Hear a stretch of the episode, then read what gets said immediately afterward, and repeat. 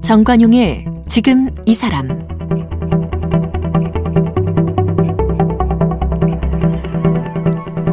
여러분 안녕하십니까 정관용입니다.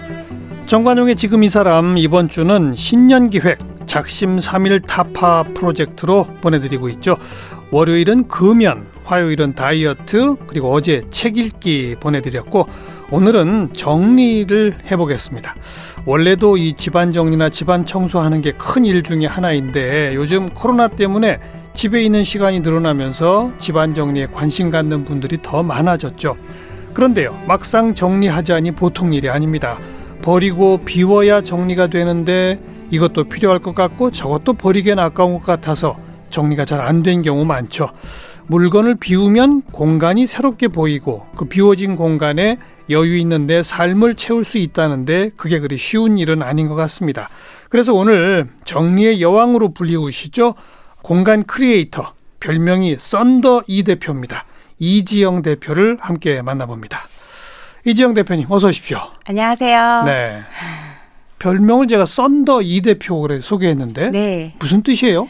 어, 영어로 뭐 천둥, 번개 이런 뜻이거든요. 썬더. 네. 음. 그런 뜻인데 직원들이 제가 하고 있는 일이 행동이고 번개와 같다고 어. 추진력도 빠르고 뭐 그런 걸 뜻하기도 하고 예. 또 뭐 그런 게 좀 좋게 이제 불러줘서 어. 그렇게 붙여져서 천둥 별명이- 번개 치듯이 그냥 일을 화다닥 해버리나 보죠. 아, 네, 네 맞습니다. 아 그렇게 해야 정리가 되는 거예요? 아 그냥 사업 하나 하나 이렇게 조금씩 조금씩 재갖고는 안 되는 거예요? 아니에요. 그러니까 사람마다 스타일이 있는 거예요. 어. 저희 직원들이 있으면 그렇게 찬찬히 하는 직원도 있고 저는 이제 스타일이 좀 막 부다닥 치고 한꺼번에? 가는 스타일. 예, 그런 스타일이에요. 꼭 그래야만 정리 잘하는 건 아니죠. 네, 아니에요. 사람마다 어? 네. 다 스타일이 달라요. 근데 직원들 말씀하시는 거 보니까 음. 업체가 있으세요? 네, 있습니다. 이런 업체가 많아요? 어, 저 대한민국이 참 많죠. 그래요? 네. 공간 크리에이터라는 직업 갖고 계신 분도 많아요, 그럼? 아, 이 직업을 갖고 있는 거는 저희 회사가 유일무이한 것 같습니다. 어. 왜냐하면 그 정리를 하는 일을 가진 사람들은 굉장히 많이 있지만 그분들 정리? 네 정리 수납 이렇게 아, 정리정돈하고 수납 전문가. 네, 예, 예, 맞습니다. 그렇게 불려져서 그동안 대한민국에서 어, 이와 관련된 일을 해왔던 분들이 참 많이 계시고 예. 지금까지 진짜 많은 대한민국에서 정리를 많이 도와주신 분이 계셨는데 그런 분들도 별도 업체까지 차려서 그럼요. 대한민국에 많이 계시고 어, 그래요? 교육도 하고 계셨고 어. 저도 그분들로 인해서 사실은 이 일을 하게 되었는데 네. 제가 하다 보니 예. 이제 물건을 잘 넣는 방법이 중요한 게 아니라 음. 정말 많은 사람을 만나 보니 좀 비워내야 되겠더라고요. 우리는 한국 사람들은 그렇죠. 그래서 좀 비워내고 음. 그리고 이제 좀 숨은 공간들을 찾아내서 그러니까 가구들을 어떻게 배치를 해서 뭐 이런 것들을 좀 해- 하니까 아 좀 말을 좀 달리 하면 좋겠다. 그래서 공간 크리에이터. 네, 그렇게 해서 아. 제가 제 직업을 스스로 만들게 그럼 됐습니다. 기존의 수납 전문가분들은 버리는 건 안 도와줬어요? 아니에요. 버려줬어요. 근데 그분들도 버려줬는데, 그러니까 모든 직업에도 강조하는 부분들이 다 있는 음. 거잖아요. 그러니까 뭐 똑같은 짬뽕이라도 국물을 강조하는 집이 있을 거고, 예. 면을 강조하는 집이 있을 예. 거고, 다 다르잖아요. 근데 예. 이런 똑같은 일을 하는 거고 주거 공간에 이제 뭐 주거 공간을 조금 더 좋게 만드는 일을 하는 사람들은 다 있겠지만 음. 보통 제가 봤을 때는 이제 수납 그러니까 물건을 잘 넣는 방법 음. 예. 그러니까 옷을 이렇게 개어라 뭐 바구니를 이용해서 잘 넣는 방법을 설명을 많이 했었어요. 바구니나 특별한 그 수납함 같은 거 네, 만들고 그런 거 많이 이거 그, 사용했었어요. 그런 거 본 기억 나요. 맞아요. 네, 그래서 어. 옷을 개일 때는 뭐 티셔츠 매장처럼 개는 방법을 알려준다거나. 그렇죠. 아, 근데 저부터도 음. 사실은 그런 개는 방법이 40평생 우리 엄마한테 배운 방법이 있는데 음. 바꿔야 된다는 게 너무 불편하더라고요. 어. 그래서 그리고 어 생각해 보면 정리라는 게 내게 필요 없는 것을 비우는 게 우선인데 네. 바구니부터 사야 된다? 그게 좀 말이 안 맞더라고요. 새로 뭘 또 산다는 어 게 사고 이제 시작을 하는 거예요. 그렇군요. 옷걸이 그, 사서 옷을 걸고 그러니까 음. 그게 좀 안 맞지 않나. 그래서 조금 이제 방향을 바꾼 거죠. 그, 근데 아무튼 네. 논리적으로 따지면 정리정돈에는 네. 세 가지 구성 요소가 있군요. 네, 네, 맞습니다. 하나는 비우는 거, 네. 버리는 거. 네. 두 번째는 잘 넣는 거. 잘 넣는 거. 세 번째는 공간을 잘 구성하는 거. 네, 맞아요. 요거 외에는 없죠. 근데 마지막으로는 아름다운 것도 있어야 되고요. 아, 물론 이제 모든 네, 게 아름다움을 그, 네, 있어야 위해서 되죠. 네, 맞습니다. 어, 잘 버리고 잘 공간 재배치해서 잘 넣는다. 넣는 거. 여기까지를 네, 맞습니다. 다 하는 게 공간 크리에이터다. 네. 어쩌다 이 일을 하시게 됐어요, 그래. 제가 원래는 그 유아교육을 전공을 했거든요. 그래요? 네. 전혀 이쪽하고 무관한데요? 아니에요. 아, 그래요? 네. 어, 왜 쓸모없는 경험이 없다라고 하죠. 음. 제가 이제 유아교육을 원해서 한 일은 아니거든요. 그냥 그 대학교 수능 성적이 딱 그만큼이어가지고. 어쩌다 보니 유아교육과. 네. 어. 어쩌다 보니 그냥 그때는 그게 또 흐름이었고. 음. 그래서 그렇게 선택해서 했었는데 그 직업이 좋아서는 쭉 해왔지만 예. 그냥 어, 하다 보니 그냥 계속 그게 내 전공이고 내가 쓰- 예. 내가 예. 선택하지도 않았지만 그냥 내 평생의 직업이 되더라고요. 예, 그런데요. 그렇게 살다 오- 오다 보니 이제 35살에 음. 이제 유아 교육 선생님들이 할 수 있는 교육을 한 사람들이 할 수 있는 그 정부 기관이 있어요. 어. 그래서 거기에 취업을 하게 됐어요. 제가 예, 예. 너무 어, 운도 좋고 그 전에는 또- 예. 유치원에 계시다가. 네, 유치원에 있다가. 음. 그래서 정부기관에서 2년을 하게 되면 계약직으로 들어갔다가 정규직으로 할 수 있다는 네. 그런 기회를 받게 돼서 아, 이게 나의 마지막이다. 음. 이렇게 되면 정년이 보장이 되고 유아 교육자로서 이제 최종의 이제 이게 끝이다라는 그렇죠. 생각으로 진짜 열심히 일을 했고 또 어, 조금 이제 다른 같이 일하는 사람들보다 조금 이게 모자랐거든요. 그 뭐랄까 뭐가요? 그 학력이 아. 저는 전문대졸이라서 아. 다른 분들은 다들 석사고 막 이러니까 어. 윗분들이 조금 공부를 했으면 좋겠다라고 하셔가지고 어. 그때 아이도 둘이나 있는데도 불구하고 제가 방통대도 다니고 진짜 열심히 일을 했었어요. 그 회사 일하고 애 예. 둘 키우고 방통대 네. 야 그래서 대학원까지 목표로 열심히 좋아요 네. 좋아요 했는데 했는데 그냥 이렇게 끝에는 정해져 있, 다는걸 제가 알게 됐어요. 뭐가 정해져 있어요? 그냥 아 어차피 정 그 정규직으로 전환되지는 않을 거였던 거예요. 그러면 거짓말 한 거예요? 거짓말은 아닌데 그냥 그 희망 고문이라고. 그러니까 아. 그래서 그냥 2년 만에 이제 그만둘 수밖에 네 없었어요. 그만둘 수밖에 없으니까. 어. 그러니까 아 이게 끝이 없는 끝을 보고 막 달렸는 기분이었는 거예요. 그래서 그때 제 나이가 이제 39이었거든요. 그래서요. 그러니까 그때 이제 느낀 게 아, 이게 끝인가? 음. 진짜 끝인가? 이런 생각이 들고 다시 유치원에 가기도 또 너무 그렇고. 가기도 싫고 어. 그리고 곧 마흔이라는 게 너무 싫더라고요. 예. 그래서 아 부록이라는 그, 그 말도 너무 싫고 음. 그래서 사춘기도 저는 뭐 그렇다하게 안 겪었었는데 그때 처음으로 우울증이 이제 온 거예요. 그래서 그 지금 유아교육 우울증 뭐 정규직 이게 정리랑 무슨 상관이 있어요? 그렇죠.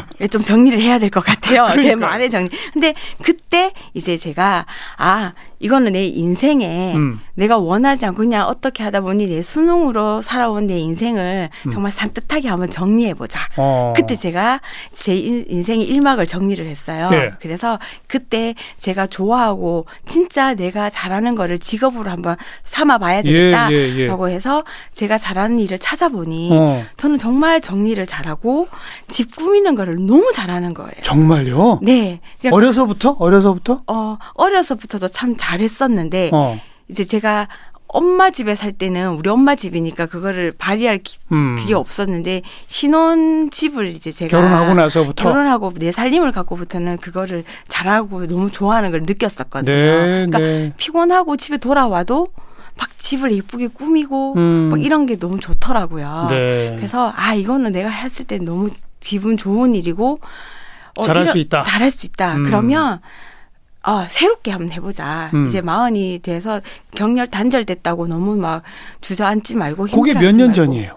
그게 제가 지금 43이니까 39 되니까 4년 전이에요. 어, 뭐 그렇게 오래는 안 얼마- 됐군요. 네. 어.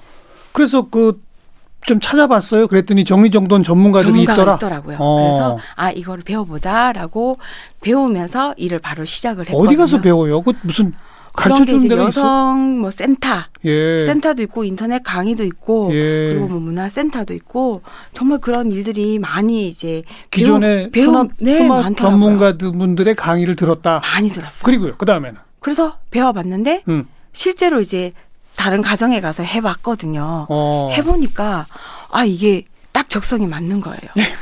아 이건 내가 너무 잘한다는 게 제 네. 스스로가 막 느껴지고. 네. 근데 실제로 이제 처음에는 돈을 받고 해야 될 일일지 내가 그만큼 실력이 있는지 모르니 음. 이제 지역 맘카페에다가 제가 글을 올렸거든요. 어. 난 이런 거 너무 잘하는 사람이고 공부도 이제 해봤다. 예. 근데 이게 진짜로 어, 필드에 나가서 할 수 있을지 모르니 음.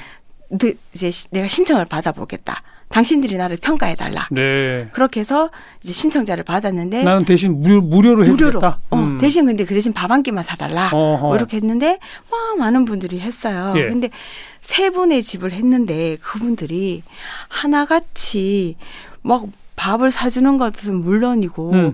저녁까지 사주겠다. 심지어 어떤 분은 3만 원을 제 주머니에 막 넣어주면서 돈까지 주고. 돈을 안 받겠다 했지만 이거 안 받아가면은 내가 속상해서 네. 안 그만큼 대만족을 했다는 거네요. 대만족이었다. 그래서 와. 제가 자신감을 얻고 개인 사업자를 이제 내고 일을 하기 시작했습니다. 그, 그런데 이제 그렇게 맘카페에 신청해서 그렇게 대만족한 일종의 그 네. 고객들. 네, 그분들도 기존의 수납 전문가분들 또 그분들의 업체가 많다는 것도 알 거 아니에요. 네 그분들이 뭔가 다르다고 해요? 다르다고 이야기를 뭐가 하셨어요. 제일 달랐대요? 그때부터 저는 가구를 막 재배치했어요. 가구 재배치. 네. 음. 그러니까 어 사람을 먼저 이해를 하려고 노력을 했어요. 이게 이제부터는 정리 노하우네요. 노하우인 거죠. 1번. 1번. 사람을 이해하라. 네, 그 사람하고 대화를 많이 했어요. 음. 그러니까 제가 첫 번째 고객님이 어 부산에서 살다가 미혼 모셨는데 이제 시설에서 이제 대구로 집을 이제 마련해 주신 거예요. 그래서 어린 아이를 데리고 낯선 환경에 적응을 하려고 왔는데 미혼모. 미혼모 어, 그러면 아이와 엄마 딱 혼자. 둘이 사는. 네. 네. 그래서 그분하고 아 이제 그냥 가정에 누가 살고 있는지 물어보려고 하니 음. 그렇게 얘기를 하시더라고요. 음, 음. 그냥 아버지가 안 계시고 아이를 혼자 키우고 아 그럼 이 주변에 아시는 분이 아무도 안 계시겠구나. 아 그렇구나 얘기를 하다가 음. 하니까 얘기를 하니까 자연스럽게 그분도 역시 미혼모지만 어, 어릴 때 시설에서 자랐다고 하시더라고요. 어. 그러면서 시설에서 자라다 보니 내 공간을 한 번도 가진 적이 없었다. 네, 네. 그래서 한 번 이렇게 가져진 공간을 어떻게 활용해야 될지 모르겠다라고 하시는 거예요. 음. 아, 그러면 이제 주도권은 제가 가지고 있는 거니까 언니처럼 알려주는 것도 음. 답이겠다. 그렇죠. 그래서 아 그러면 나를 대구에서 새로 만난 언니라고 생각을 해라. 음. 내가 알려주겠다라고 해서 그럼 한번 보자. 그래서 집을 둘러보니 어린 아이가 있는데 높은 책장이 하나 있더라고요. 어. 그래서 깐난 아기가 자꾸 책을 꺼낸다고 높은 책장 위쪽에 책을 다 올려놓고 있는 거예요. 어. 애가 자꾸 꺼낸다고. 어. 그래서 제가- 손 못 대게 하려고. 네. 어. 그래서 제가 아기는 그게 꺼내고 흩어 막 흩어지게 하는 게 그 아이의 놀이 방법이다고 음. 꺼내게 해도 괜찮다고 음. 그래서 책을 높이 하면 안 된다고 오히려 위험할 수 있죠. 네, 더 어. 위험하죠. 그리고 애가 그렇죠. 막 거기를 올라가려고 할 수 있으니까. 예. 그러니까. 그래서 그거는 내리는 게 좋다. 그리고 너무 높은 책장을 한번 보자. 음. 그러면 우리 눈에는 이 정도의 높이지만 이 아이의 눈에는 상가 같은 높이일 수 있다. 위험하게 네. 위압적으로는 기 너무 높죠. 예. 그래서 그 높은 책장을 눕혀보자. 눕혀서 그래서 낮게 한 다음에 모든 책을 아래에 하고 대신에 책의 개수를 좀 줄였죠. 음. 엄마도 너무 힘들 수 있잖아요. 음흠. 그 정리하는데. 그래서 몇 개의 책만 아래에 놓고 그다음에 다른 책은 좀 올려두었어요. 그 그런 식으로 이제 한 공간 한 공간 물건보다 그렇게 가구라든지 사람을 중심으로 공간을 설계를 하는 중심으로 갔거든요. 네. 또 주방에 가보니 밥솥이 바닥에 있는 거예요. 왜요? 그냥 그분은 그러니까 진짜 그게 한 어, 번도 그런 걸 안 해봐서 그렇죠. 어. 그냥 식당에 싱크대 위에 놓으면 놔야 되는데. 그러니까 바닥에 그냥 놓고 계시는 거예요. 어. 그래서 아 이거는 굉장히 위험할 수 있다. 아이가 그렇죠. 나중에 여기 와가지고 거기 밥솥에 손대이면 화상 있고 위- 그렇죠. 굉장히 윈자- 위험하다. 음. 높은 곳에 올려야 된다.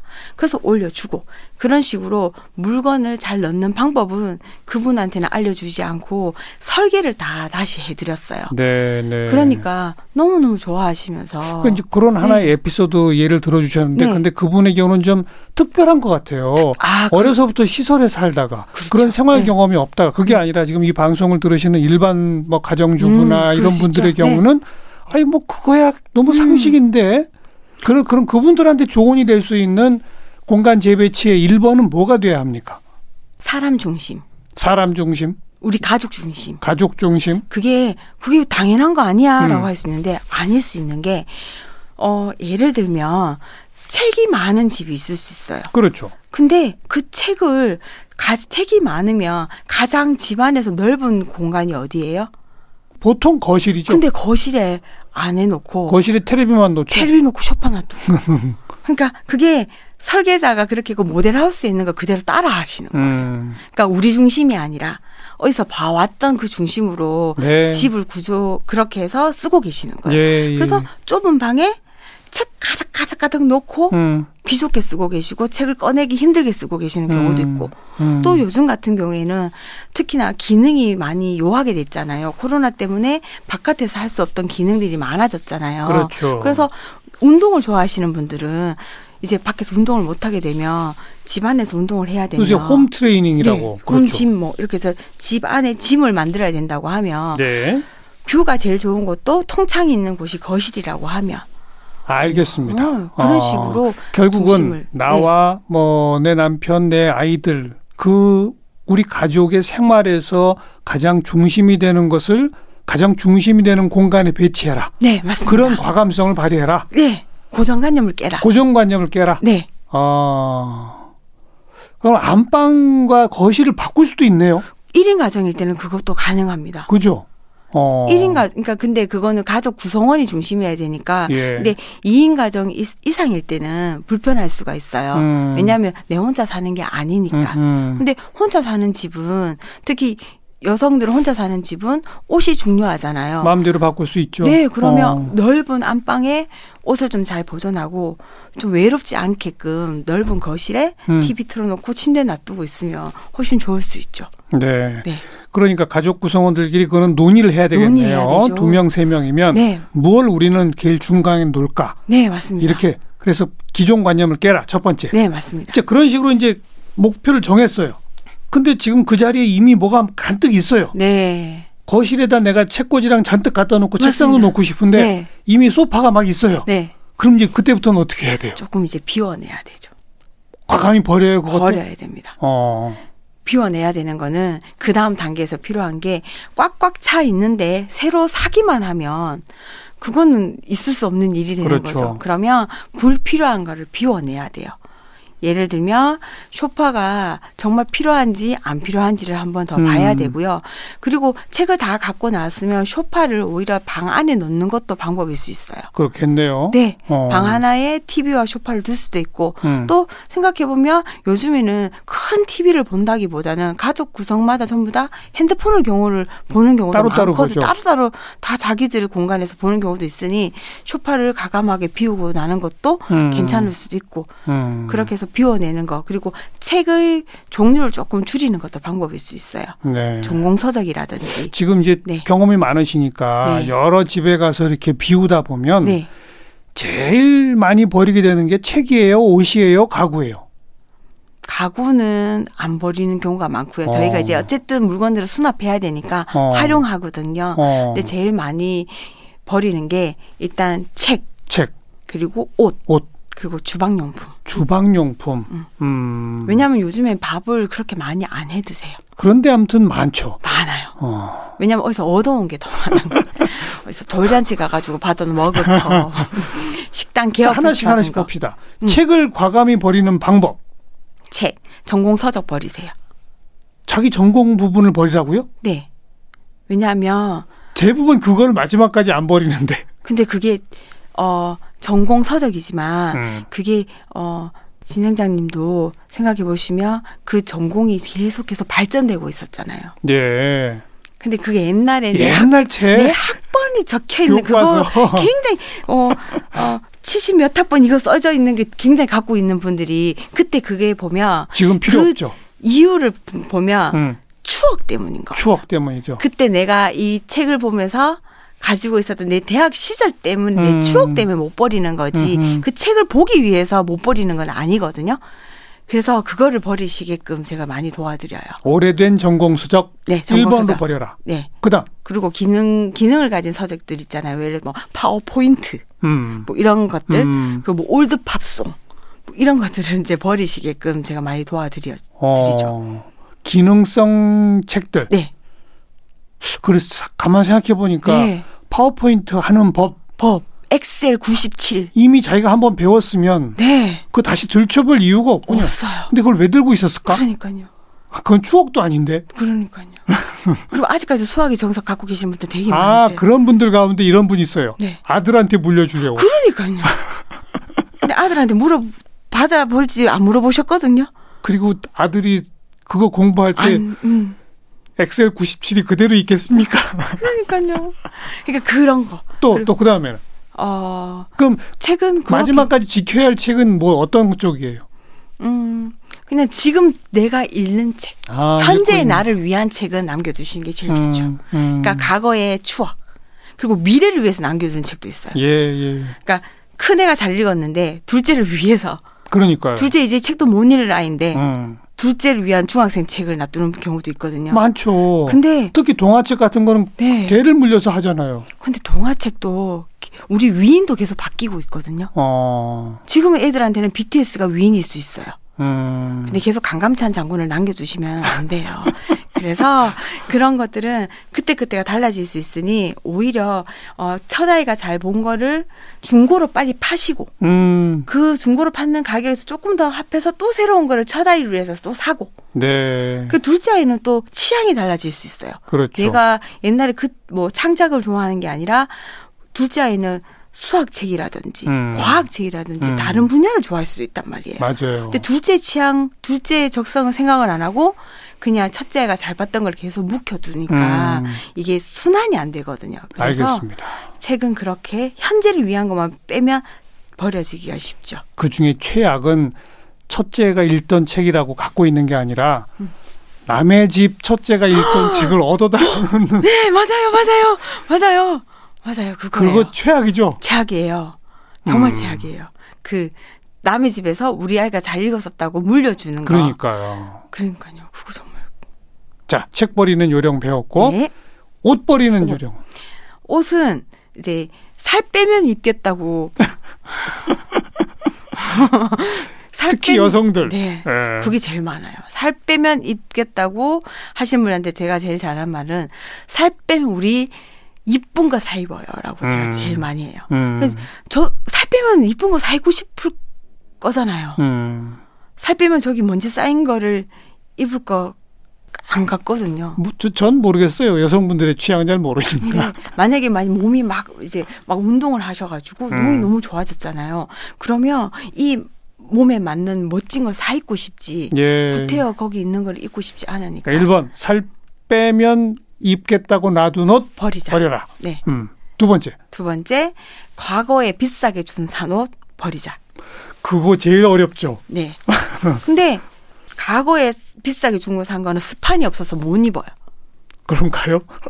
그래요. 진짜 어. 과거에 비싸게 준 청바지 스판 없어서 못 입어서 요즘에는 그냥 삼종 세트 보통 이제 삼종 세트 말고 왜 이렇게 스판 있는 거 있잖아요. 음. 그런 거 더 잘 입으시거든요. 예. 긴성이 있는 거. 예. 그 남자분들도 옛날에 비싸게 준 거 산 거보다 링클 바지라고 해서 잘 구겨지지 않는 거. 예. 그런 거 입으시잖아요. 예. 그러니까 요즘에 한 두 개 갖고 계속 입으시잖아요. 그래요. 근데 비싸게 주고 산 거 좋게 막 걸려 있는 거 안 예. 입으시잖아요. 근데 못 버리죠. 그러니까 그거 비우셔야 돼요. 아까워서 못 버리죠. 그러니까 아까워 아까워서 남기놓으면 뭐 된다고 또 가잖아요. 그런 거 비우셔야 돼요. 살 빠지면 입겠다 버려라. 음. 과거 비싸게 준 거 버려라. 버려라. 그다음 그거 두 개만 버려도 어. 그거 그거 그거 두 개 보면은 몇 개 안 남아요. 거의 다 빠지는군요. 다 빠져요. 어. 어. 정말이에요. 또 어떤 분은 이런 얘기 하던데 어떤 거요? 1년이 지났는데 네. 한 번도 안 입은 옷. 어 근데 저는 그것도 사람마다 다른 것 같아요. 그게 그런 말도 있는데 예. 저는 그런 게 있어요.